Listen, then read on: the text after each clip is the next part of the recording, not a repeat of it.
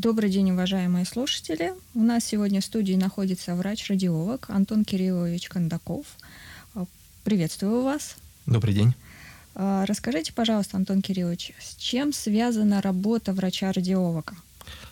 Работа врача-радиолога в первую очередь связана с радионуклидной диагностикой. Это моя первичная специализация, первичная область научных интересов. Мы проводим радионуклидные исследования, сцинтиграфические, позитронно-эмиссионную томографию, совмещенные с компьютерной томографией, и находимся фактически на острие радионуклидной диагностики, на острие лучевой диагностики, изучая различные процессы, протекающие в, челов... в человеческом организме. Радионуклидная диагностика – это часть лучевой диагностики в целом, которая охватывает в себя именно функциональные механизмы, именно циркуляцию различных метаболитов в организме человека, меченных радиоактивными атомами. Излучение, которое мы изучаем, э, излучение, которое мы фиксируем, оно исходит из тела пациента и регистрируется внешним датчиком. В этом заключается основное отличие радионуклидной диагностики от компьютерно-томографических, э, рентгеновских, стандартных э, диагностических процедур, когда источник излучения находится вне тела человека. Правильно ли я понимаю? То есть вы вводите некоторое радиоактивное вещество, и уже это вещество, циркулируя в крови, э, вот типичная и известная уже всем компьютерная томография, магниторезонансная томография начинает оценивать. Не совсем так. А, действительно, мы вводим мечное радиоактивное вещество, но самый простой пример – это, наверное, радиоактивный изотоп йода.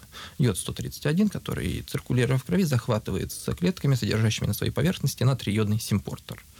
Затем мы применяем специальное оборудование, которое называется однофотонный эмиссионный компьютерный томограф, может быть, более привычное название, гамма-камера, или позитронный эмиссионный томограф, и регистрируем излучение. В отличие от компьютерного томографа обычного, ну, у позитронно-эмиссионного томографа, у гамма-камеры нет э, какого-то специального источника излучения. Это большой фотоаппарат на основе сцинтилляционных детекторов, которые, в которых под воздействием ионизирующего излучения возникает свечение – регистрируемое, так скажем, электрической цепью.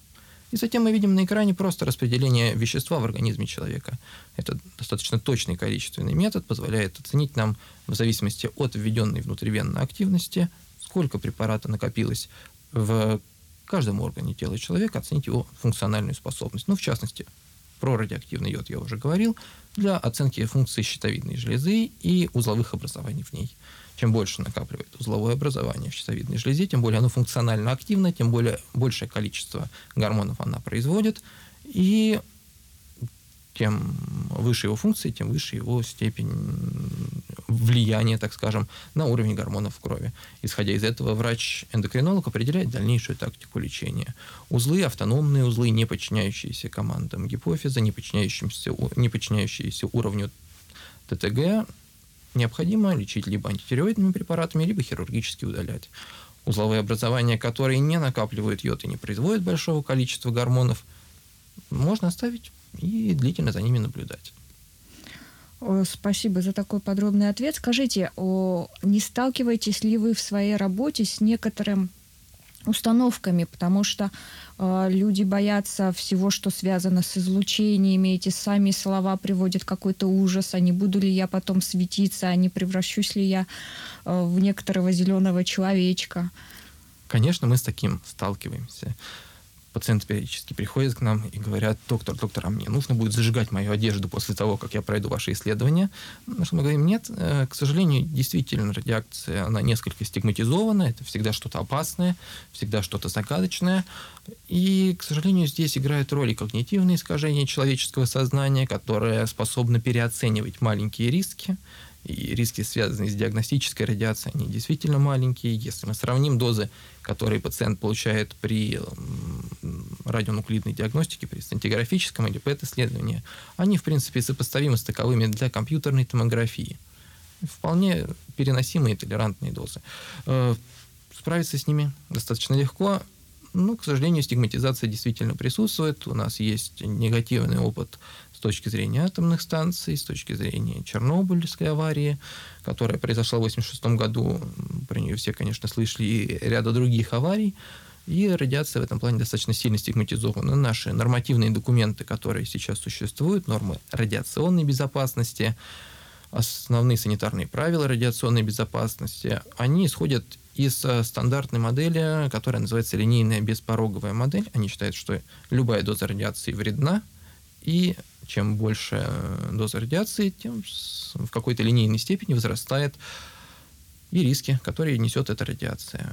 Сейчас эта теория достаточно диску, дискутабельная. Существует ряд научных работ, которые ее опровергают. Она была основана на результатах исследований японских ученых в 50-х годах на основе выживших, на основе оценки количества опухолей у выживших после бомбардировок Хиросимы и Нагасаки. Сейчас мы в области малых доз, которые используются в том числе в диагностической визуализации, очень хорошо с этим справляемся, потому что у нас есть эм, данные, что дозы меньше 50 миллизиверт или 100 миллизиверт, в зависимости от э, исследования, которое мы возьмем, не вызывают каких-то детерминированных эффектов, не вызывают, то есть они не приводят к э, значимому повышению уровня злокачественных опухолей у человека. Это те дозы, которые, с которыми человек может встретиться в быту. Например, такие дозы можно получить э, посетив, э, ну, в течение года прожив в провинции Рамсар в Иране, там, где естественный радиационный фон, фон чрезвычайно высок. Ну и любопытные факты, которые тоже говорят в пользу, что есть какой-то порог действия радиации, который человек, в принципе, может переносить, это то, что в этой провинции частота онкологических заболеваний не выше, чем в соседних областях. Да, достаточно убедительные данные. А, скажите, пожалуйста, а Почему, как вы пришли, собственно, в эту специализацию? Почему выбрали радиологию? Путь этот был очень долгим. А сам я из города Обнинск, это город атомщиков, город первой атомной станции, и вся моя жизнь была так э, пронизана радиацией, скажем, э, что просто привело меня в конечном итоге э, сначала на медико-биологический факультет второго меда, я закончил медицинскую биофизику, и в качестве работы выбрал не научную больше, а склонился в сторону клиники, прошел ординатуру сначала по классической рентгенологии, затем первичную переподготовку по радиологии, ну и первичная база моя была все-таки именно радионуклидной диагностики, в ней я проработал, ну, так скажем, с 12 года, с 2012 года. А сколько, ну, получается, этот метод, он э, доступен в качестве диагностики людям, у которых имеются те или иные злокачественные нарушения или функциональные. То есть как к вам попадают пациенты? Их направляют врачи или можно прийти и сказать, э, а, есть контингент особо щепетильный, который, найдя у себя какое-то изменение, тот же УЗИ на УЗИ щитовидной железы, сразу развивает некоторую панику. То есть может ли такой человек самостоятельно прийти? Законодательный никакого законодательного документа, напрямую запрещающего человеку прийти, заплатить, заключить договор и сделать исследование, не существует. Конечно, когда нам звонят такие пациенты по телефону и спрашивают, добрый день, а вот у меня такая вот ситуация, я вот чувствую, что у меня карциноид, э, я хочу его вот найти, поможет ли мне ПЭТ, а может быть мне это сделать, э, можно или нет, мы стараемся в первую очередь направить их к онкологу, который проанализирует симптоматику, предложит какие-то более дешевые, более разумные методы диагностики, может быть, проведет классический скрининг на основные онкомаркеры, и придет к выводу, что убедить, сможет убедить пациента, что ему это исследование не нужно. Тем не менее, конечно, периодически бывает так, что пациенты записываются, приходят на исследование, у них с собой ничего нет, никакой документации. В этих случаях мы просто юридически, поскольку договор уже заключен и исследование оплачено, если у нас не получается, мы говорим, ну, хорошо, проходите, пожалуйста. Э, конечно, мы стараемся в первую очередь предупредить, что лучевая нагрузка все равно существует, мы обязаны сообщить пациенту, что риск лучевой нагрузки существует, и в конечном итоге привести его к мысли о том, что ему, наверное, не очень стоит делать дорогое и потенциально опасное исследование без наличия каких-либо существенных симптомов. Периодически все равно в, в, истории, в электронной системе появляется в записи три пациента с одинаковыми фамилиями, скорее всего, а, отец, мать и сын, которые записались на ПЭТ-КТ. С тордезоксиглюкозой мы работаем самая распространенная рабочая лошадка в области радионуклидной диагностики. Вот. Но они, как правило, чаще всего не приходят в итоге. То есть кто-то их успевает все-таки отговорить, надеюсь, на... Либо они, да, либо они читают интернет и понимают, что им такая диагностика не нужна. Это достаточно радует. А, а есть какие-то случаи нелепые, как у любого врача, то, что случается в его практической деятельности? Периодически случается, я бы не сказал, что они нелепые, все-таки действительно большинство пациентов это пациенты с онкологическими заболеваниями, поэтому они э, уже достаточно э, подготовлены своими речами врачами к исследованиям, э, и в том числе подготовлены не только с точки зрения физиологической, но и с точки зрения психологической.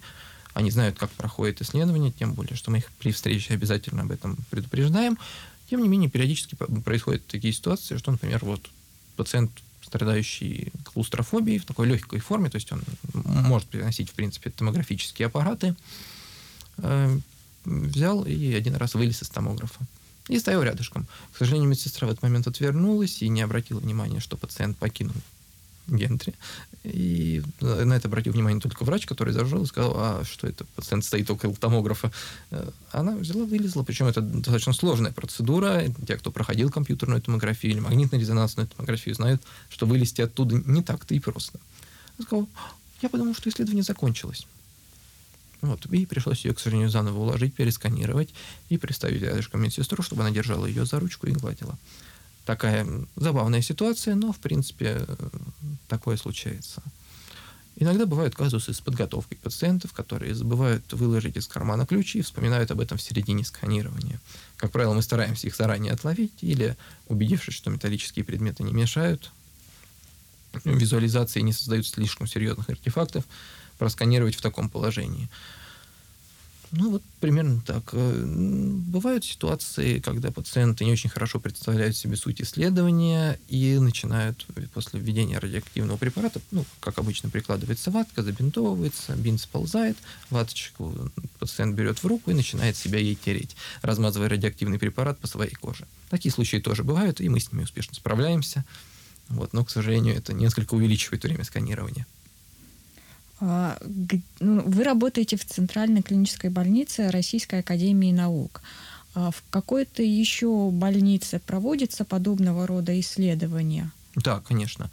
Таких больниц достаточно много, но, как обычно, у нас недостаточно. По сравнению, ну, по рекомендациям существующих международных обществ, а, по рекомендациям онкологических обществ, для обеспечения пациентов достаточным количеством ПЭТ-аппаратов необходимо около одного ПЭТ-томографа на миллион населения – у нас в Москве эта норма практически выполняется. Сейчас работают около 15 или 20 ПЭТ-центров. То есть, в принципе, они покрывают э, необходимые, необходимыми исследованиями все население Москвы. Тем не менее, на территории России суммарно количество таких центров не дотягивает до 150 сильно достаточно. Я думаю, что их около 40, так, на вскидочку, если прикинуть из тех, кого я знаю, они развиваются, они появляются новые, строятся новые центры, растет потребность во врачах и рентгенологах, которые будут оценивать компьютерно-томографическую составляющую изображения, и потребность в, во врачах-радиологах, которые оценивают радионуклидное распределение фторглюкозы в организме человека. А, хороший момент затронули, то, что есть рекомендации Всемирного, Всемирной организации, как оно должно выглядеть. А справляются ли с этими рекомендациями? То есть за рубежом, я так понимаю, рекомендации по количеству выполняются. Или там тоже есть некоторый недостаток подобного рода исследований? Ну, за рубеж разный. Э, но, как правило, все справляются. В Германии находится на 70 или 80 миллионов человек порядка 89 томографов, ПЭТ-томографов 89 ПЭТ-центров. Там очень хорошо организована система доставки препаратов. В ПЭТ-в позитронно-эмиссионной томографии используются короткоживущие препараты. Они должны либо синтезироваться на месте, то есть там должны производиться изотопы, и они радиохимию проходить, либо доставляться на какое-то небольшое расстояние. В Германии это отлично организованная система. В Соединенных Штатах, с которыми мы периодически сравниваем свою страну, порядка 2000 ПЭТ-центров на 300 миллионов населения, то есть они сильно перевыполняют норму. Э, тем не менее, у них с этим проблем нет. Проблемы возникают э, с исследованиями, которые связаны со сцинтиграфическими, со сцинтиграфией, с препаратами технеция. Э, у нас в этом плане все довольно спокойно и стабильно, потому что работают несколько реакторов на территории страны, которые производят предшественники технеция. Предшественник технеция – это молибден-99 пакуется генератор и везется в больницу, и этот генератор в больнице работает примерно неделю или две, выдавая технеции для проведения радионуклидных исследований. В Соединенных Штатах это большая проблема, там достаточно часто возникают э, так называемые ну, прекращения поставок, связанные с тем, что большинство реакторов, которые производят молибден для генераторов, они достаточно старые, периодически выключаются. В Канаде, по-моему, в этом году или в прошлом году заглушили один из таких реакторов. Им приходится молибден привозить из других стран исторически сложилось, что с, ядерной, с ядерными технологиями в России все довольно неплохо. Забавным фактом может быть еще и то, что генератор рубидия, другого препарата для позитронной эмиссионной томографии, он используется для оценки перфузии миокарда и для, точной расчет, для точного расчета скорости миокардиального кровотока, Э, генератор этот производится под маркой компании Bracco, она американская компания, но, тем не менее, сама колонка и сами радионуклиды производятся у нас в Объединенном институте ядерных исследований. Очень интересно. Так что мы вносим вклад в американское здравоохранение в том числе. А, вы рассказали достаточно длинный путь э, прихода в, собственно, практическую часть радиологии. А, каждый ли специалист, который хочет заняться радиологией, должен ну, обучаться сначала одному, потом в ординатуре по общей радиологии? Или сейчас есть какие-то программы, которые способствуют получению специалиста узкой такой направленности в одном медучреждении? Я понял вопрос. Э, нет, э, тут э, лучше всего пройти именно путь через классического рентгенолога. Помимо законодательных особенностей, если мы получаем специализацию радиол, радиолога после ординатуры, это сделать в принципе можно. Стандартная двухгодичная ординатура, и вот сертификат готов. Во-первых, человек теряет основные базовые знания по рентгенологии, он становится э, очень, очень узконаправленным специалистом, и это ему сильно мешает, потому что в этом случае все томографы, позитронный эмиссионный томограф связан с компьютерным томографом вместе, они работают всегда в связке в современном, в современном мире. Аффект-томограф практически всегда работает в связке с компьютерным томографом, и там рентген, обязательно, рентгенология базовая обязательно нужна. Э, поэтому лучше пройти вот именно такой путь. И если человек получает специализацию радиолога изначально, после ординатуры, он не может потом получить рентгенолога в связи с особенностями российского законодательства. Честно говоря, если мы вернемся вообще к разговору про образование немножко, у нас э, достаточно короткая ординатура. Два года – это катастрофически мало. Хотелось бы лет пять. Ординатуры стандартного обучения примерно так, как это происходит в Европе, причем не на одной базе, а на многих базах. Там действительно молодые специалисты переезжают между различными центрами. Они могут поучиться в пределах Евросоюза в Швеции, Германии, Австрии, сопоставить опыт этих центров, изучить э, в лучших центрах лучшие практики. Где-то занимаются специализированно кардиологической практикой, да, там, кардиологической визуализацией. Мы сегодня, я думаю, будем еще говорить про коронарографию. Вот они едут туда, обучаются коронарографии. Потом они переезжают в. Поучились там несколько месяцев, полгода, год, переезжают в другой центр, изучают абдоминальную, абдоминальную визуализацию, визуализацию кишечника, послеоперационная визуализация, печень э, в другом месте, сопоставляют между собой возможности различных методов исследования, обязательно описывают эти исследования, у них очень большая, большой вклад практической деятельности должен быть, и в таком случае это приводит к формированию законченного специалиста, образованного специалиста, который может работать фактически в любой области, у которого есть знания по всем особенностям, по всем аспектам лучевой диагностики в той или иной мере. И он без труда находит себе работу, и всегда работает, и может сопоставлять и выбирать правильные методы исследования э, для каждого конкретного пациента. А существует ли сейчас программа обмена? Могут ли наши студенты, окончившие, поехать на э, стажировку за рубеж э, в эти центры? Действуют ли э, договорные какие-то программы между нашей медицинским университетом и зарубежным? Я понял ваш вопрос. Ну, так сказать, чтобы государственно обязательно это не существовало, не могу. Есть замечательная европейская школа радиологии, ЕСОР, которая предлагает такие программы для ординаторов, больше не для студентов, для ординаторов или для молодых врачей, которые позволяют э, пройти практику в зарубежных центрах в зависимости от конкретного типа программы. Это может быть несколько месяцев или год. Э, и предлагает по этому поводу гранты, которые, как правило, спонсируются различными организациями, производящими препараты, оборудование, контрастные вещества.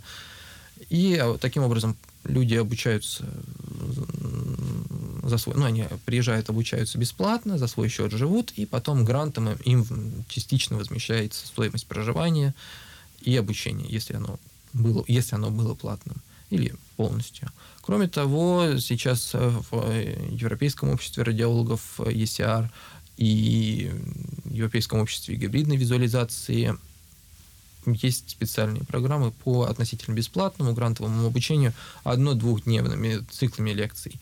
Есть э, стоимость там обучения двухдневная, составляет, по-моему, 200-300 евро э, за полный цикл образовательный по какой-то специальной проблеме. Спасибо. Достаточно интересная информация. Думаю, что этой информацией могут воспользоваться ординаторы, которые сейчас уже обучаются и хотели бы усовершенствовать свои знания.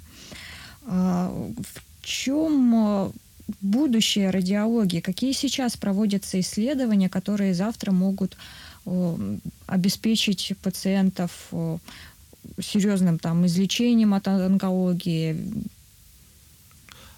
ну, сказать, сказать, что лечить мы ну, вряд ли научимся, а вот диагностировать мы стараемся гораздо раньше и больше. За последние 20-30 лет э, диагностика настолько шагнула далеко вперед, настолько увеличила свои возможности, что стало выявляться больше заболеваний на более ранних стадиях, и их пытаются лечить лучшими методами ограниченного воздействия на человека. Э, но есть там, опять же, свои особенности. Из того, что то сейчас, ну, так скажем, находится на острие наиболее изучаемых в области радионуклидной визуализации. Это в первую очередь новые препараты для оценки опухолей. опухолей. Я уже говорил, что рабочей лошадкой у нас является фтортозоксиглюкоза, которая накапливается в злокачественных образованиях, поскольку у них достаточно высокая метаболическая активность, достаточно высокая утилизация глюкозы. Тем не менее, это не всегда хорошо, например, для головного мозга, где э, физиологически повышенный захват глюкозы. Поэтому для головного мозга разрабатывают специальные препараты, такие как э, аланин, мечный аланин или мечный метионин. Это аминокислоты. Аминокислоты достаточно мало используются головным мозгом, метаболическая активность у них достаточно низкая, но скорость строительства белков в опухолевых тканях, в опухолевых клетках достаточно высокая, и они очень активно захватывают э, захватывают эти препараты. Кроме того, можно сказать о втортимидине, который также захватывается главным мозгом. По поводу лечения, многие антипсихотические препараты, которые используются в лечении нервных заболеваний, психических заболеваний, проходят исследования с использованием ПЭТ-технологий. ПЭТ может пометить любой фактически фармацевтический препарат при помощи атома углерода. Углерод входит фактически во все органические молекулы, и простым метилированием или чуть более сложными методами его туда можно внести и изучить его распределение, изучить его афинность к рецепторам, связываемость с рецепторами, э, и увидеть у человека, где эти рецепторы распределены. Это большая работа, которая сейчас проводится во многих научных центрах, э, ну, как правило, правда, за рубежом, и она направлена на визуализацию тех или иных э, рецепторов в головном мозге. С точки зрения комбинации различных методов развиваются активно-гибридные технологии визуализации, связанные с комбинацией различных методов. Там можно скомбинировать КТ и УЗИ, можно скомбинировать ПЭТ и КТ, я уже говорил, можно скомбинировать ПЭТ и МРТ. Аппараты ПЭТ и МРТ стоят достаточно дорого и э, сильно ограничены, они используются, как правило, для научных исследований – тем не менее, они позволяют получать гораздо больше информации. Магнитно-резонансная томография, ну, в частности, для головного мозга, позволяет получать достаточно много информации по состоянию, о состоянии структур головного мозга, о наличии в них каких-то морфологических изменений. Мы добавляем сюда ПЭТ с мечными соединениями химическими, которые отражают распределение рецепторов, и получаем функциональную картинку мы можем провести функциональную ПЭТ-МРТ, которая на основании изменения уровня кислорода построит э, карту распределения активности в головном мозге э, и на основании уровня кислорода крови, и на, на это наложить картинку, например, распределения глюкозы в тот же самый момент при выполнении тех же самых задач, сопоставить их между собой, оценить, как головной мозг работает, как он поглощает глюкозу и соответствует ли это поглощению кислорода. Круто. Если такие исследования проводятся, я прям готова себя засветить, чтобы посмотреть, как же функционально работает мой мозг, и, возможно, э, через несколько лет э, повторно провести такое исследование. А помогают ли технологии, которые вы сейчас описали, визуализировать или как-то диагностировать на ранних этапах, например, э, болезни Альцгеймера, как большая проблема, которая сейчас существует во всем мире? Да, помогают. И однофотонная эмиссионная компьютерная томография, связанная с технецием, и исследования с фтордезоксиглюкозой дают распределение э, метаболической активности глюкозы в головном мозге или перфузии головного мозга. Они, как правило, между собой примерно взаимосвязаны.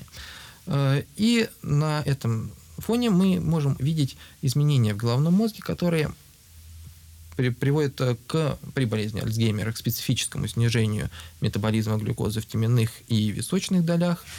И при других видах деменции изменяется этот паттерн накопления. Например, при лобно-височной деменции, соответственно, страдают лобная и височная доли.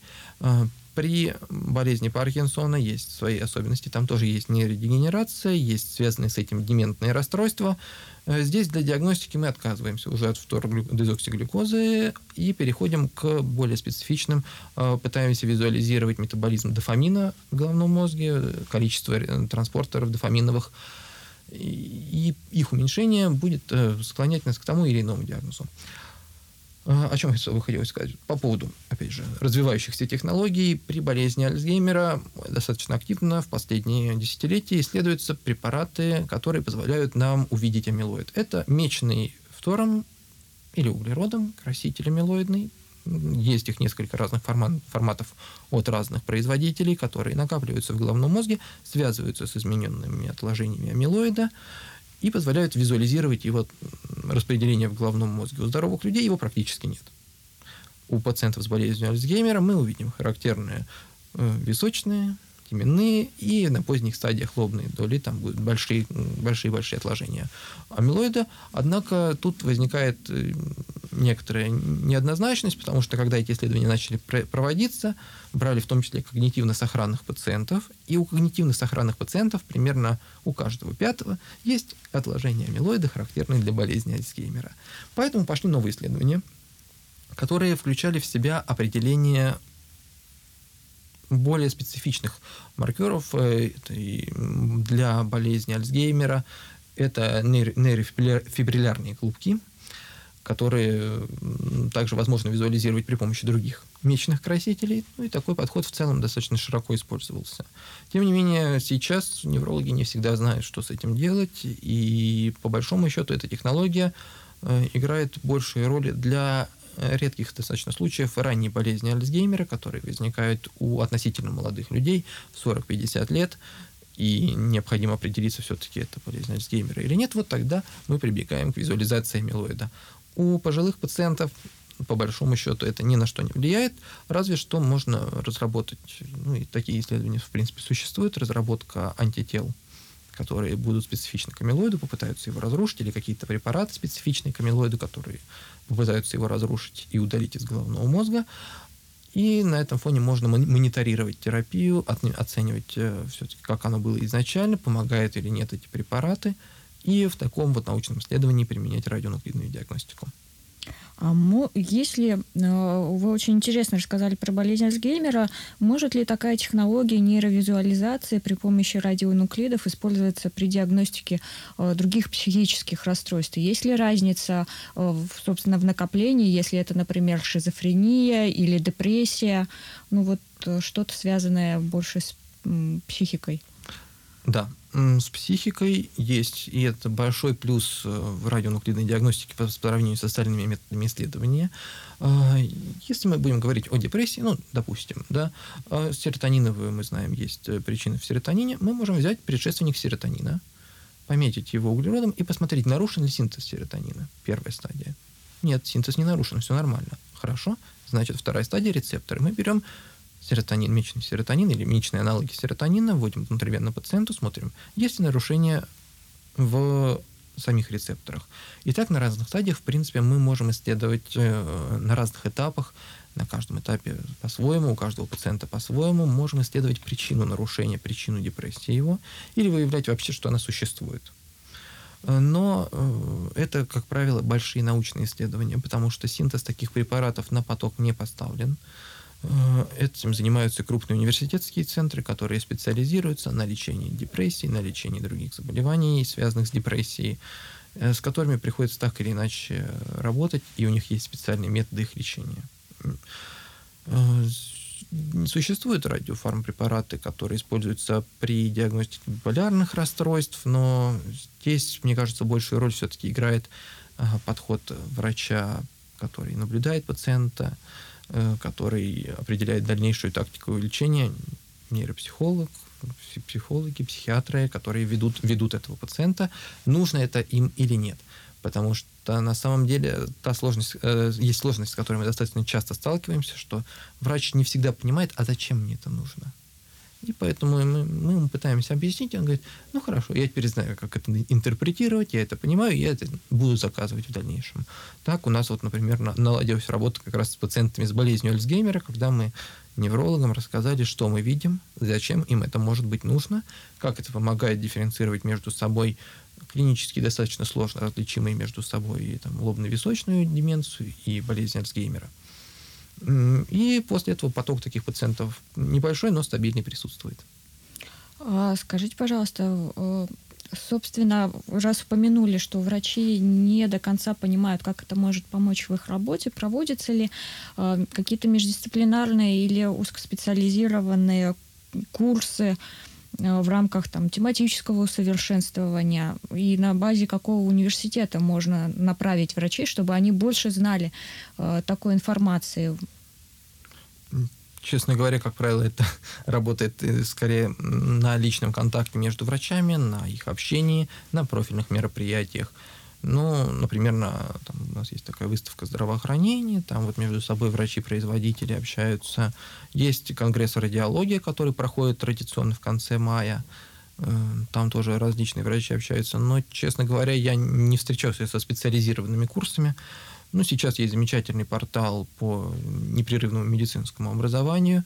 Я видел там ряд э, образовательных материалов, посвященных радионуклидной диагностике, в частности, диагностике ишемической болезни сердца, который был направлен не только для, на врачей-радиологов, но и на врачей-терапевтов, кардиологов, которые с этой методикой работают и работают, судя по увеличивающимся запросам, достаточно активно. А, Сейчас очень на слуху тема телемедицины, э, тема того, чтобы как-то удаленно поспособствовать. Раз э, есть достаточное количество этих томографов на территории Москвы, можно ли как-то настроить отдаленную связь с нашими районами, с другими частями федерации? То есть можно ли перевести это как-то в рамки телемедицины или настроить хотя бы? Да, конечно.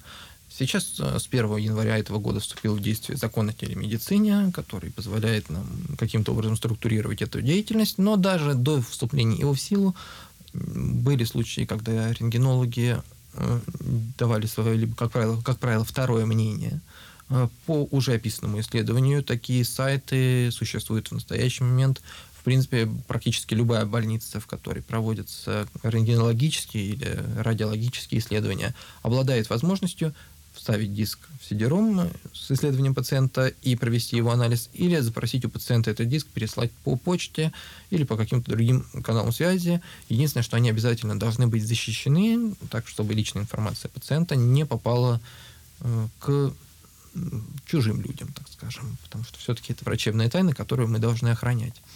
Такая система достаточно эффективно работает в зарубежных странах. Некоторые американские рентгенологи, радиологи, судя по рассказам, не выходят иногда из дома и очень удобно работают из дома, общаясь э, с больницей только на основании пересылаемых исследований. Это не всегда очень хороший результат, потому что иногда нужно все-таки подойти к пациенту, что-нибудь спросить, уточнить, э, посмотреть на пациента, оценить размер щитовидной железы, э, визуально все-таки, куда она больше, как, как она выглядит, иногда попальпировать, поговорить с пациентом.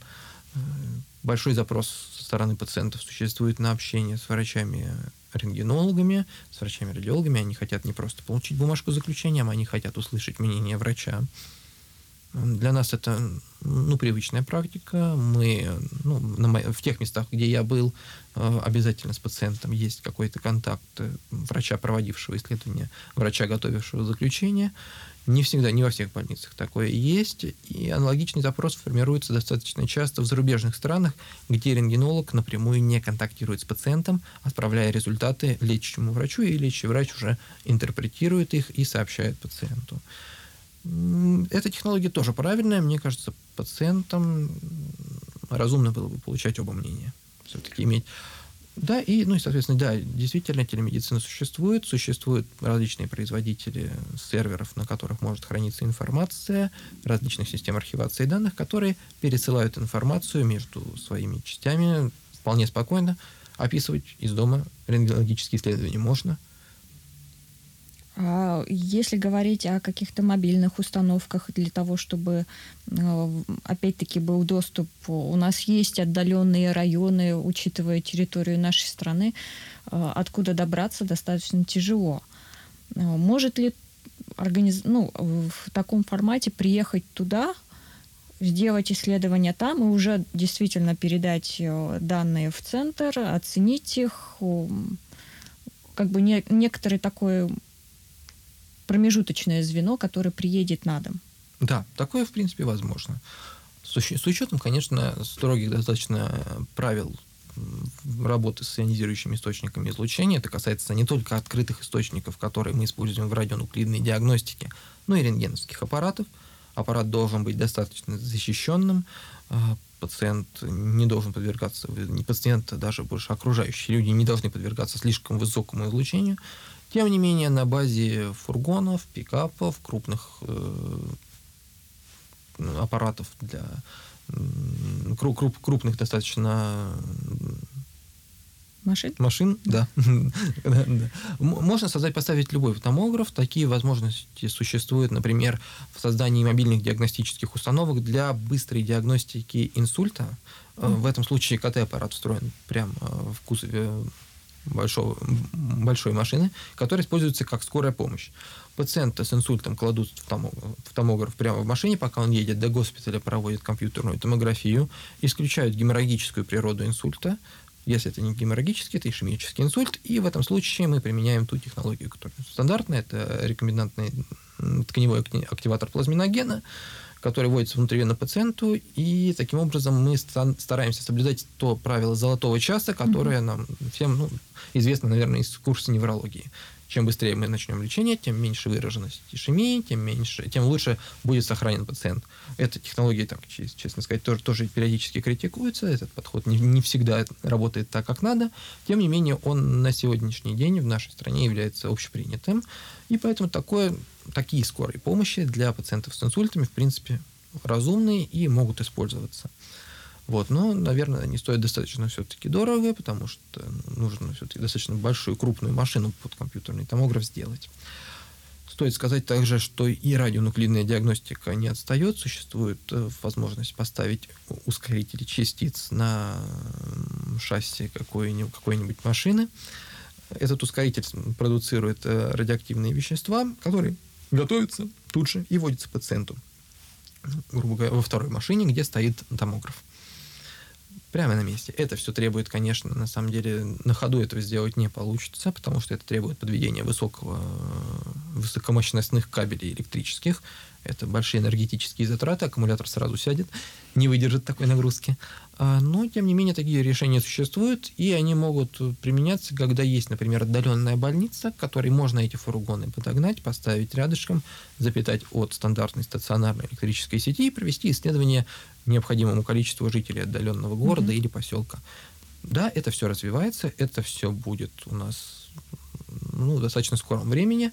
Ну и, и в общем-то, я еще из своей так сказать, молодости помню, э, что на первых курсах университета приезжал зелок, стоящий внутри флюорографической установкой, и всех через нее прогоняли, и потом отправляли исследовать, исследования уже врачу, который mm-hmm. их описывал нельзя сказать, что технология новая.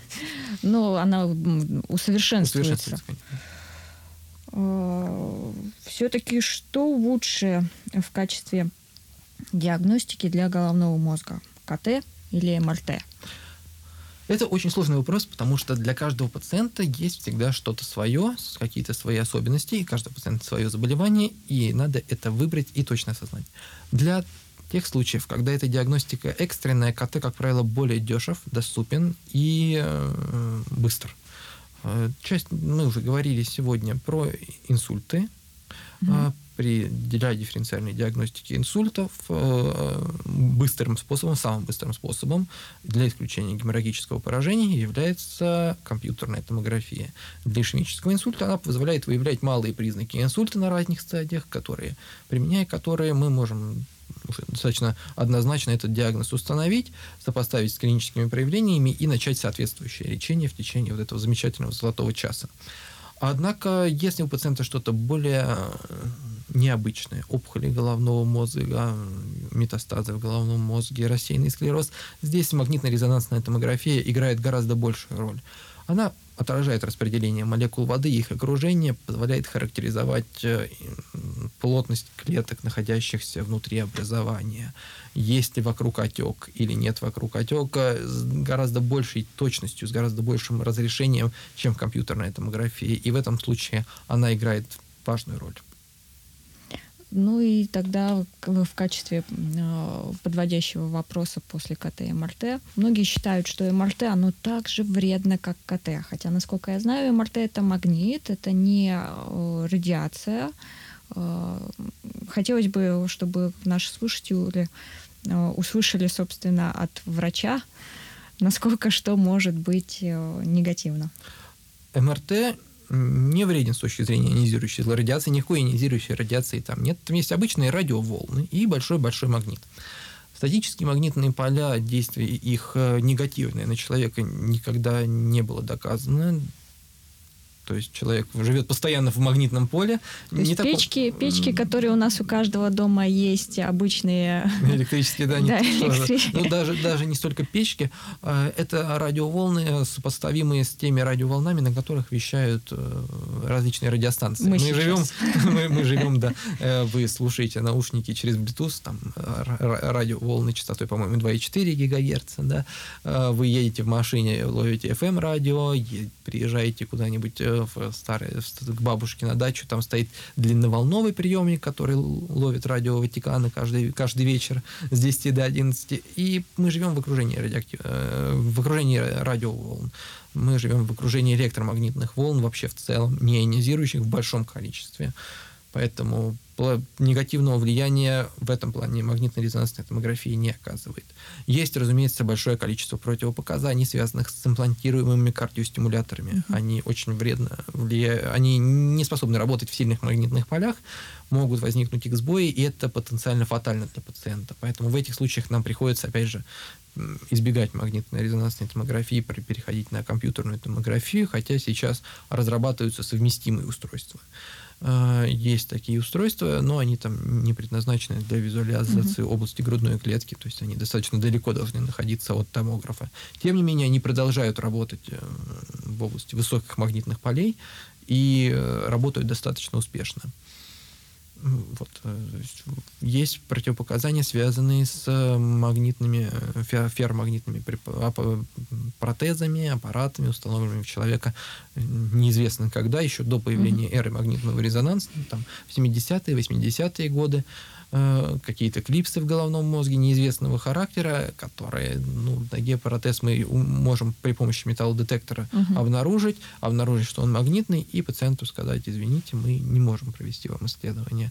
С клипсами в головном мозге достаточно сложно, поэтому, как правило, врачи запрашивают полную информацию о их происхождении, желательно с выпиской и составом, чтобы их можно было обнаружить.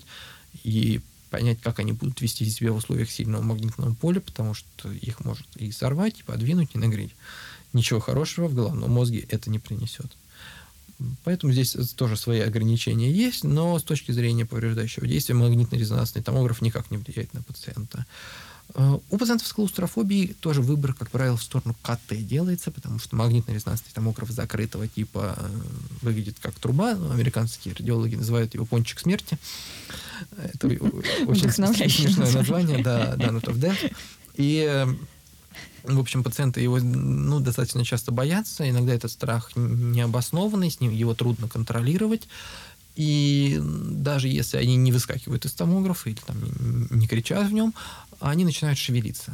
А седация в этих ситуациях не приходится, помогает? Приходится седацию делать, да, в этих случаях, особенно если это дети, они беспокойные, как правило, сами mm-hmm. по себе. В этих случаях обязательно должна быть проведена седация. При этом важно понимать, что это ограничивает применение функциональной МРТ головного мозга, потому что она будет влиять на уровень э, мозговой активности mm-hmm. и обмена кислорода в головном мозге. А, вот, поэтому там нужно каким-то образом ее либо договариваться с ребенком, либо отказываться от этого исследования, переходить к другим видам исследования. Компьютерная томография чувствительна к движениям пациента, но не настолько критична, как магнитно-резонансная томография. Поэтому здесь в этом плане гораздо проще. И исследование проходит ну, за секунды. Сканирование всего тела у нас занимает порядка 10 или 12 секунд на компьютерном томографе, который работает вместе с ПЭТ. Угу. Достаточно быстро человек проезжает через него, и оказывается голова его снаружи, он уже не так боится окружающего его плотного металлического кольца. А в другом в других случаях магнит, если человек нормально переносит магнитный резонанс, если он способен выполнять команды и терпеть тот уровень шума, который производит магнитно-резонансный томограф, то, в принципе, магнитно-резонансная томография может быть использована в этих случаях. Спасибо. Я думаю, Хорошо. что слушатели получили полный объем информации, и э, вот эти вот мифы из серии э, обычные наши печки, где мы разогреваем еду, они вредные, МРТ вредно, все вредно, оно как минимум снизится. Ну, не будут, не будут волноваться, да. Да. Вот, ну и еду лучше готовить полноценно разогретая еда ничего хорошего тут тоже не несет. Лучше, ну, взять котлетку там на, на сковородочке с картошечкой, с лучком. Иногда не, не хватает времени. времени. Да, понятно. Конечно.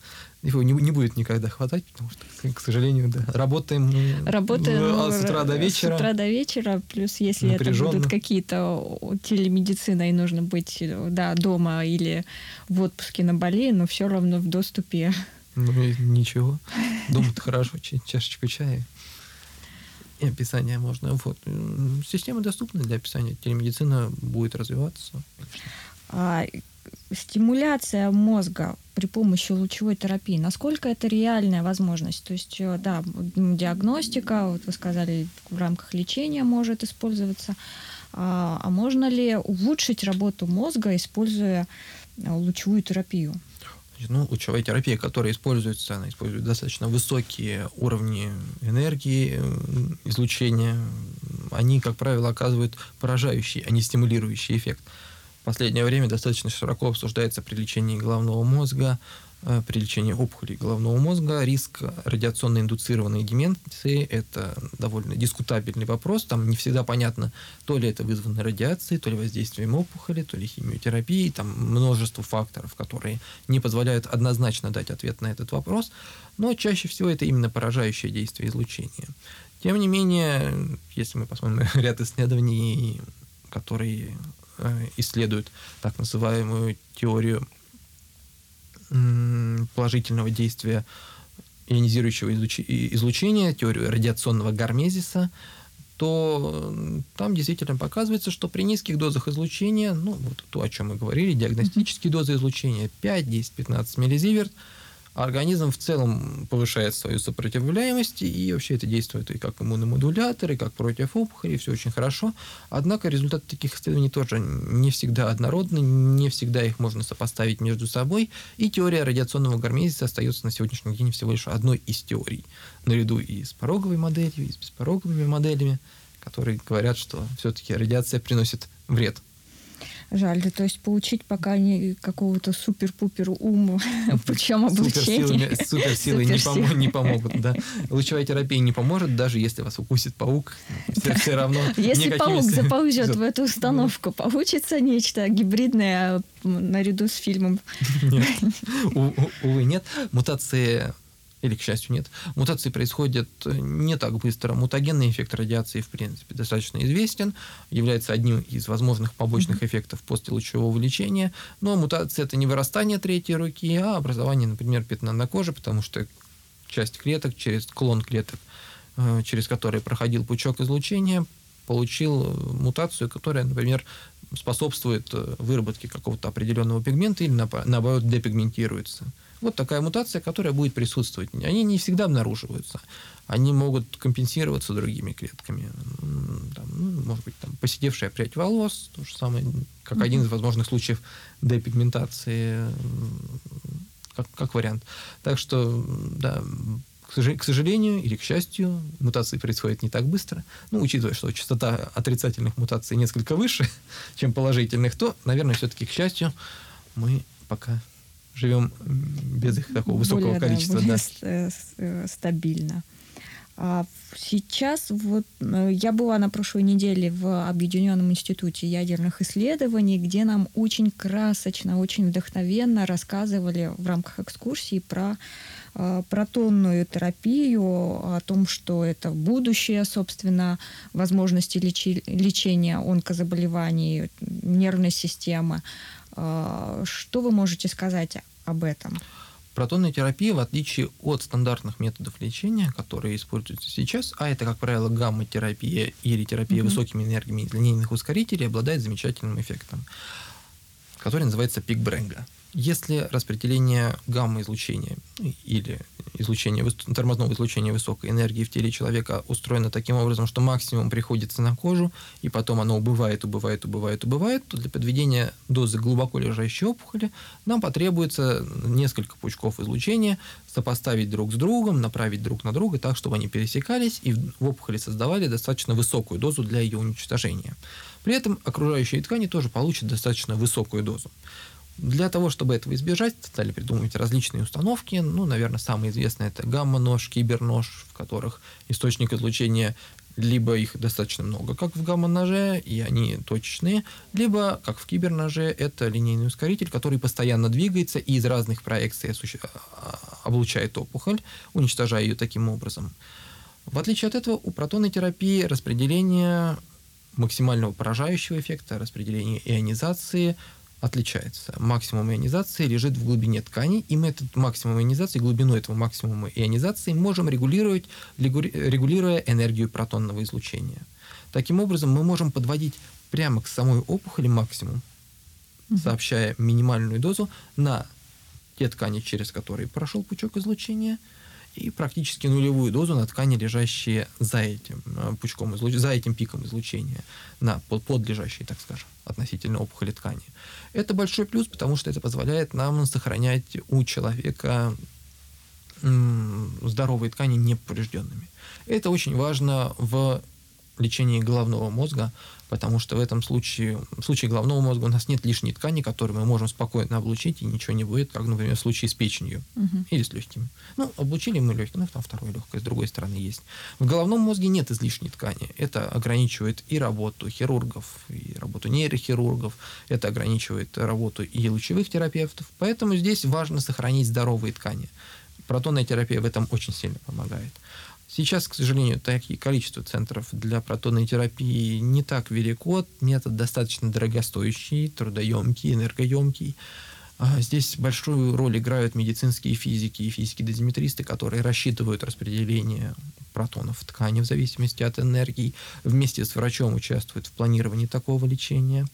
Важно обеспечить неподвижность пациента и очень точное наведение пучка на именно опухолевый очаг, на злокачественное образование, которое мы хотим вылечить. Как в лучевой терапии, в принципе, но здесь это требует специальной тяжелой подготовки. Вероятно, поэтому количество таких центров не так велико, даже по сравнению со всем миром, где их порядка 70 или 80. Чаще всего они ассоциированы с крупными городами, связанными с физическими излучениями. Если мы говорим о Японии, это циклотрон в городе Чиба, который ну, достаточно длительное время уже работает. Японцы в этом плане являются, наверное, одними из, лидирующих, из лидирующих наций.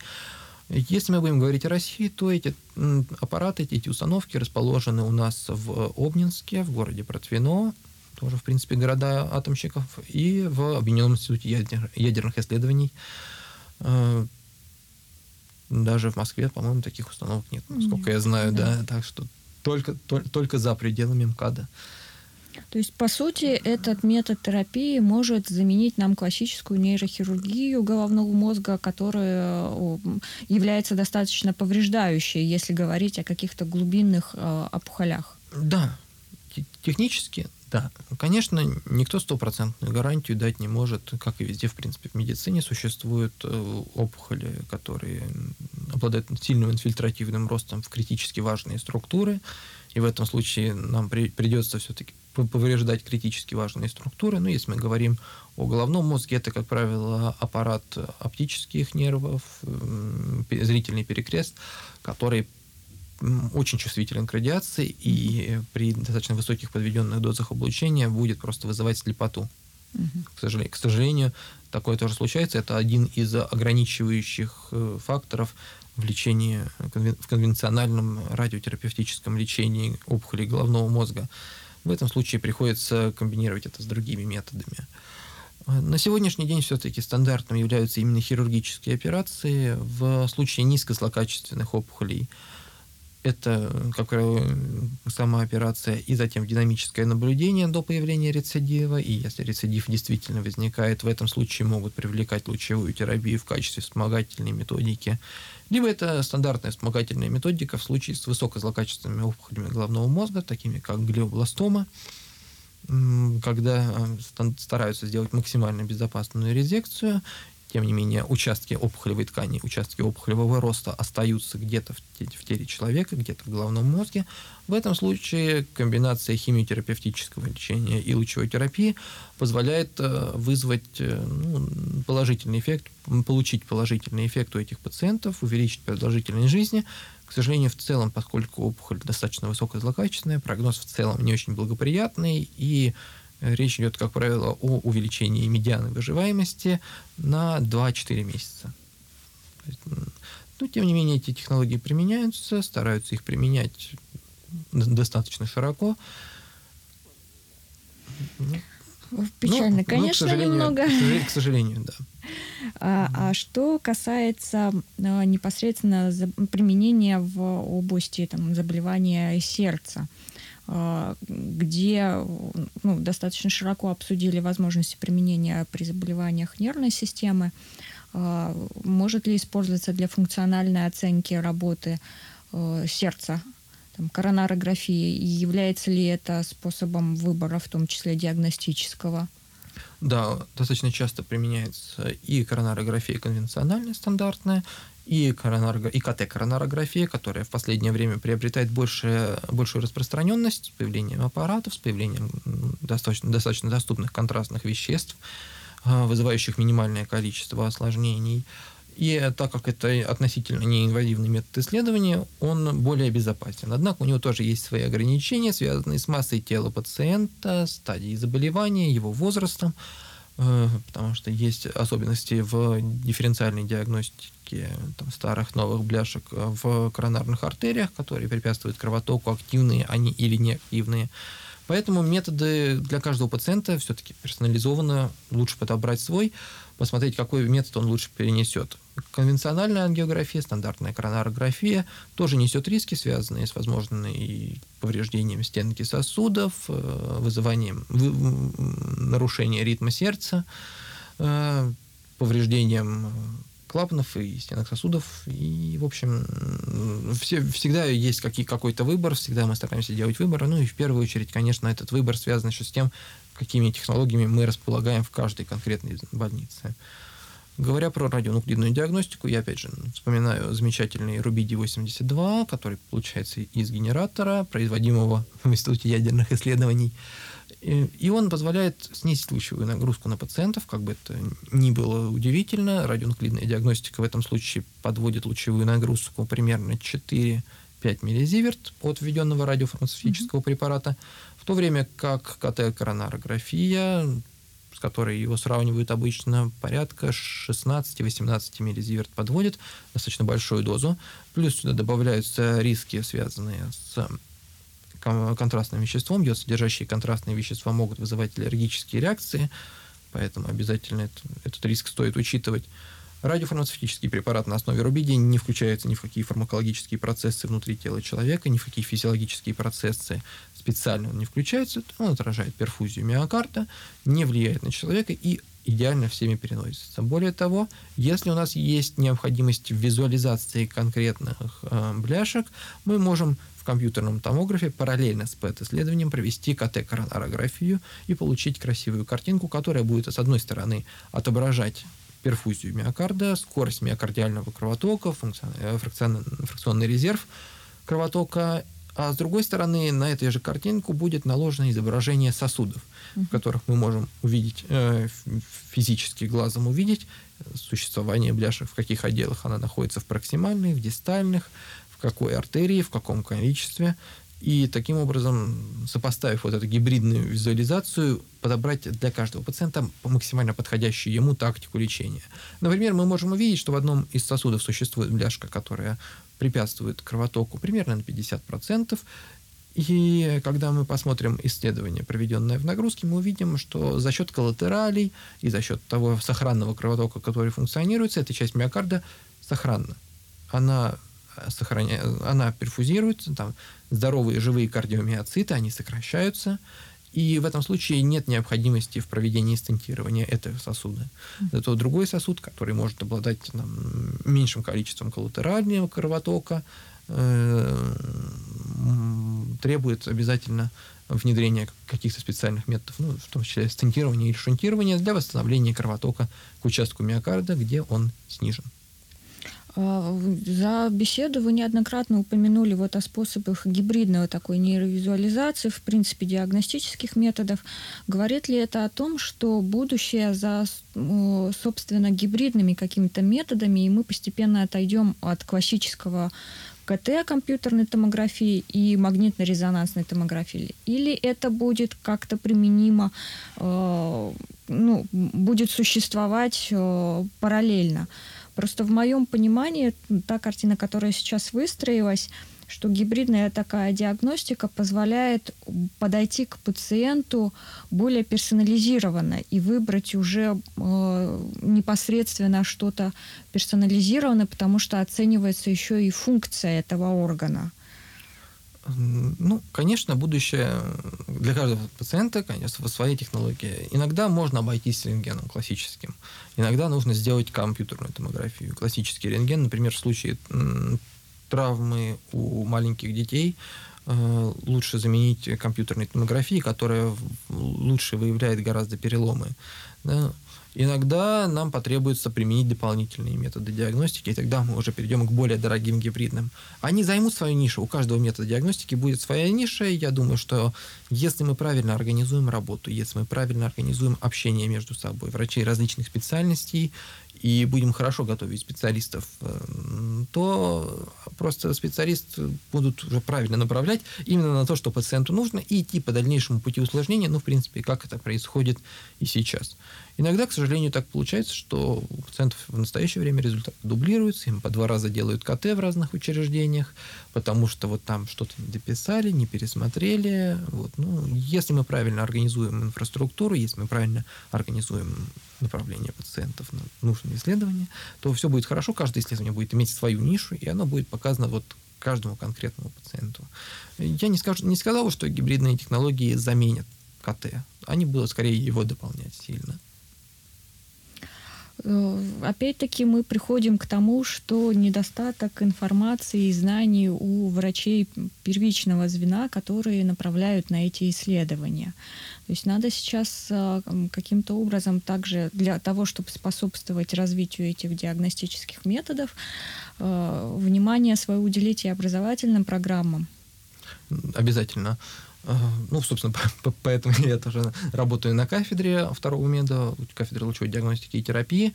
Э, стараюсь э, в меру своих сил и возможностей помогать и в методической, в методической работе, в создании каких-то рекомендаций. Стараюсь э, переводить, доносить до врачей, с которыми мне приходится работать, какие есть изменения. Я могу отметить очень много позитивных сдвигов потому что врачи чаще обращаются, стали лучше владеть, владеть английским языком, чаще обращаются к зарубежным рекомендациям, к стандартам лечения, появляются отечественные стандарты лечения, не медико-экономические стандарты, да, про которые мы все любим поговорить, а именно ну, про клинические протоколы, то, что мы называем, а, когда каждого пациента ведут, у него есть свои стандартные точки, в которых проводится тот или иной вид исследования, основаны эти рекомендации на большом объеме данных, связанных э, с клиническими исследованиями, проводимыми и в нашей стране, и за рубежом, с вовлечением тысяч, десятков тысяч пациентов. То есть это достаточно хорошая базис, хороший базис доказательной медицины, который позволяет имплементировать в практику вот эти вот технологии. И я должен сказать, что уровень сильно, сильно возрастает с каждым годом уже не нужно объяснять э, врачам, почему у пациента с лимфомой мы должны иметь обязательно два исследования до лечения и после лечения, чтобы оценить динамику. Вот уже все, все знают, все знают, что после второго-третьего курса химиотерапии обязательно у пациента с лимфомой Ходжкина должно быть повторное ПЭТ-КТ-исследование для оценки ответа. Они, они, в этом, э, люди в этом достаточно активно ориентируются, активно интересуются. И в этом я вижу заслугу, наверное, того, что образовательное движение работает, и оно поднимается и снизу, и сверху, и среди студенчества, да, вот, ну, приглашение Медача, мы здесь сидим, и я думаю, что послушав наш, наш диалог, кто-нибудь заинтересуется и обязательно посмотрит, что, что же такое ПЭТ, зачем оно нужно, и в будущем в практике будет иметь в виду, что есть такой метод исследования и что он может быть полезен. А если, э, что бы вы могли сказать слушателям, которые, вдохновившись нашим диалогом, узнав, что есть и такое направление, более узкоспециализированное, на мой взгляд, по сравнению с общей радиологией, да, и читать с, только... С общим рентгеном. Да, да с, с, общей, с, с общей рентгенологией, простите, да. Да, с, ага. э, что можете, э, ну, в, нап, в напутствие, в качестве там вдохновения рассказать? Я думаю, что э, много ну, на мой взгляд, по крайней мере, то, как я это сейчас прослушала и вдохновилась, мне было бы интересно. А, возможно, если бы я была на начальной стадии а, выбора, в какую специальность пойти, а, это бы повлияло на мой выбор. Ну, напутствие не знаю. Я даже не знаю, что сказать напутствие. У вас будет много работы, вы будете не спать ночами, вы будете смотреть снимки, множество снимков, вы станете настоящими э, shadow gazers, разглядывателями, разглядывателями теней, э, теневых изображений, вы будете отлично разбираться в том, что вы видите, вот, вы будете видеть самую вот, то, что э, происходит в глубине тела человека, э, то, что недоступно взгляду, это фактически ана- практическая анатомия. Обязательно анатомию надо очень хорошо учить, ни в коем случае не прогуливать. Э, если вы будете заниматься радионуклидной диагностикой, обязательно повторите курс патологической физиологии, потому что очень многие процессы похожи друг на друга и их иногда между собой достаточно тяжело дифференцировать, э, и приходится вспоминать, думать, да, я же читал об этом, точно, точно, точно. Вот, поэтому обязательно учиться надо хорошо. Э, не столько, я бы даже не сказал, что на пятерке надо просто обладать уверенными, твердыми знаниями и быть в своих знаниях уверенным, никогда не заканчивать образование и стараться вникать в различные процессы, э, которые происходят теле человека более подробно, посмотреть, как же это будет выглядеть в рентгеновских лучах. А что будет подумать? А может быть, мы можем ввести сюда какой-нибудь интересный краситель или препарат, меченный радиоактивным веществом, и изучить э, какой-то интересный процесс, протекающий в теле человека. И тут возникает вопрос в радионуклидной диагностике. Мы открываем книжечку, а в книжечке написано, что это все сделали в 60-е годы, задолго до, до нашей идеи, но тем не менее тем не менее, такое тоже случается, что можно что-нибудь новое случайно придумать, работает даже в других областях. То, что я рассказывал сегодня про болезнь Альцгеймера, про окрашивание, окрашивающие пигменты, про окрашивание амилоида или нейрофибриллярных клубков, э, в этом случае это, по большому счету исходит из патанатомии, это происходит из гистологии. Идея возникла оттуда, и потом просто вместо красителя ввели дополнительное вещество. Ну и думаю, последний вопрос. А, а есть ли профдеформация? Не смотрите ли вы сейчас на окружающий мир а, несколько через призму, собственно, рентгеновских лучей Нет. насквозь? Нет, я бы не, не сказал, что у меня в, в этом плане профдеформация. Просто периодически уже начинают такие случаи, а, когда я смотрю на изображение, вижу, что там все нормально, и хочется его быстрее закрыть и описать. Вот. И иногда на этом фоне можно какие-то мелкие детали пропустить, которые хотелось бы озвучить, хотелось бы посмотреть, описать в протоколе. В этом случае я стараюсь э, каким-то образом себя остановить, и на этот случай у нас заготовлена специальная ну, такая технология, применяемая в нашей больнице, двойной пересмотр, когда исследование сначала кто-то описывает, потом второй врач подходит, смотрит и говорит, так, а вот тут у вас еще ключица не описана. И ты говоришь, а, ну, точно, ну, там да, ерунда. Вот. Но все равно мы стараемся все-таки пересматривать двумя глазами исследования, либо если все в отпуске, как вот сейчас у меня коллега э, один работает фактически в отделении, в этом случае, если не надо отдавать заключение прямо сразу, то можно его посмотреть с вечера, поспать, утром прийти, еще раз пересмотреть, поправить ошибки в протоколе и уже готовый протокол таким образом отдать. За рубежом, ну, кстати, возвращаясь, возвращаясь опять же к теме образования, куда же без него, это наш фундамент. Э, часто исследование описывает резидент, это ну, наш, грубо говоря, ординатор. Затем его верифицирует лечащий врач, и в конце недели все заключения попадают к заведующим отделением, который наделен многими полномочиями, и он их просто просматривает, и тем, кто что-то пропустил, стучит по шапке и говорит, ай-яй-яй-яй, как же так? Вот. Но, не, к сожалению, это не всегда возможно. Мы работаем преимущественно с амбулаторными пациентами, которым исследование нужно для лечащего врача, и желательно поскорее, а в идеале сразу, поэтому пациент скакивает с томографа, первый вопрос, который задает, ну что там у меня, доктор? И мы говорим, подождите, сейчас сначала мы изображение получим, обработаем, посмотрим и так далее. Вот э, стараемся, во всяком случае, каким-то образом пациента успокаивать и просим подождать. ПЭТ-исследования обрабатываются достаточно долго. ПЭТ-исследование стандартное, включает в себя от основания черепа до середины бедра. Это значит сканирование всего тела mm-hmm. практически. Ну, основных органов, во всяком случае, голова, шея, грудная клетка, брюшная полость, малый таз. И частично конечности, которые попадают в зону исследования. Э, в этом КТ-исследовании мы имеем, в этом ПЭТ-КТ-исследовании мы имеем срезы КТшные, которые надо описать, мы имеем пэтовские срезы, которые с ними надо сопоставить, тоже описать, в каким образованием соответствуют участки повышенного метаболизма глюкозы, к чему это приводит, э, как, как мы это интерпретируем. Это занимает достаточно длительный промежуток времени, потом все это еще надо набрать. А, есть замечательные приложения, кстати, говоря о будущем радиологии, это, наверное, диктовка, распознавание речи и формирование протоколов ну, в автоматическом, полуавтоматическом варианте. За рубежом радиологи работают с диктофоном, на который они все записывают, потом их заключение расшифровывается. То есть он смотрит и э, записывает, просто диктует то, что он видит. Я там вижу увеличенные лимфатические uh-huh. узлы таких-то групп, такого-то уровня, расположенные там-то, там-то, там-то, узел верхней доли левой щитовидной железы, который интенсивно накапливает, накапливает радиофармпрепарат, препарат соответствует, вероятнее, очагу там, злокачественного, доброкачественного роста опухоли и так далее, так далее, да, значит, от основания черепа до середины бедра. Э, это нам повезет, потому что это стандартное исследование, ну, которое проходит, например, пациенты с лимфомой Ходжкина для оценки эффективности лечения или для первичной диагностики. Если приходит пациент с меланомой, исследование проводится как правило, от головы до пяток. ПЭТ, ПЭТ Я веду речь сейчас о ПЭТ исследовании, mm-hmm. потому что меланома поверхностно распространяющаяся может находиться где угодно. Первичный очаг меланомы копит достаточно слабо в тортоизоксиглюкозу, в отличие от метастазов, которые горят прямо как лампочки внутри тела человека.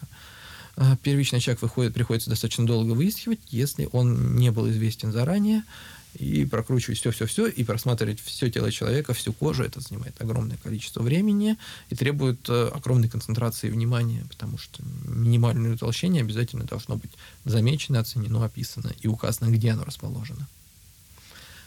Поэтому, по, поэтому ПЭТ-КТ-исследование мы стараемся отдавать на следующий день описания, не сразу. Если там у пациента нет какой-то критической ситуации, которая э, нужна, но, как правило, таких ситуаций действительно не бывает.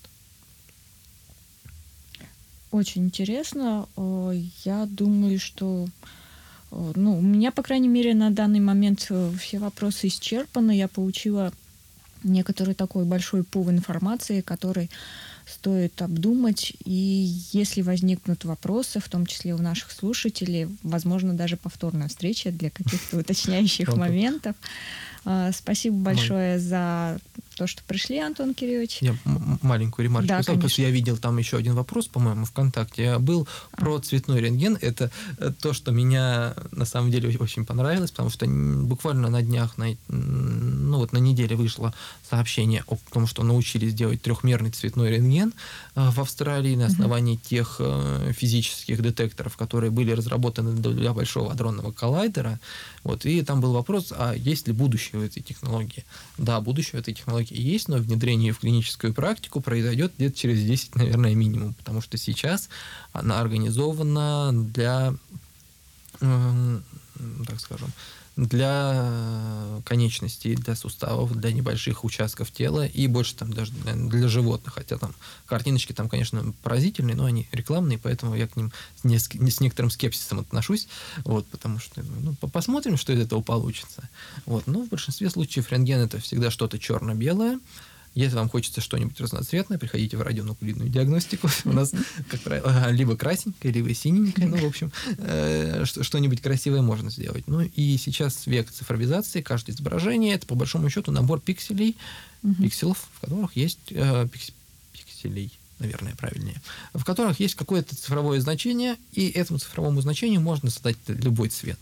А, шкала псевдоцветов, как правило, забита в каждую программу для обработки изображений, можно их пощелкать и выбрать тот цвет, который вам больше нравится для описания. Но исторически так сложилось, что самый простой фотопроцесс это был негатив, получение негатива, угу. проявка негатива. Позитивное изображение не получали, для этого требовалось дополнительно еще эту пленку выдерживать, проявлять, а осветлять, но это достаточно сложный, долгий и трудоемкий процесс, дорогостоящий, а, поэтому исторически с негативами работали, и цветные изображения не получали, Поэтому мы с ними продолжаем работать и в компьютерной томографии, и в классической рентгенологии, и в магнитной резонансной томографии, шкала серого. Вот. Ну и только цвет, цветной доплер и радионуклидная диагностика немножко раскрашивает это. Раскрашивает жизнь врача. Жизнь врача, да, который сидит и рассматривает пиксели, серые пиксели. Спасибо большое. Думаю, что и будущее будет в том числе более цветным, радужным, для того, чтобы диагностика была более э, прикладная. Спасибо. Все, спасибо все за диалог, спасибо за такую подробную информацию.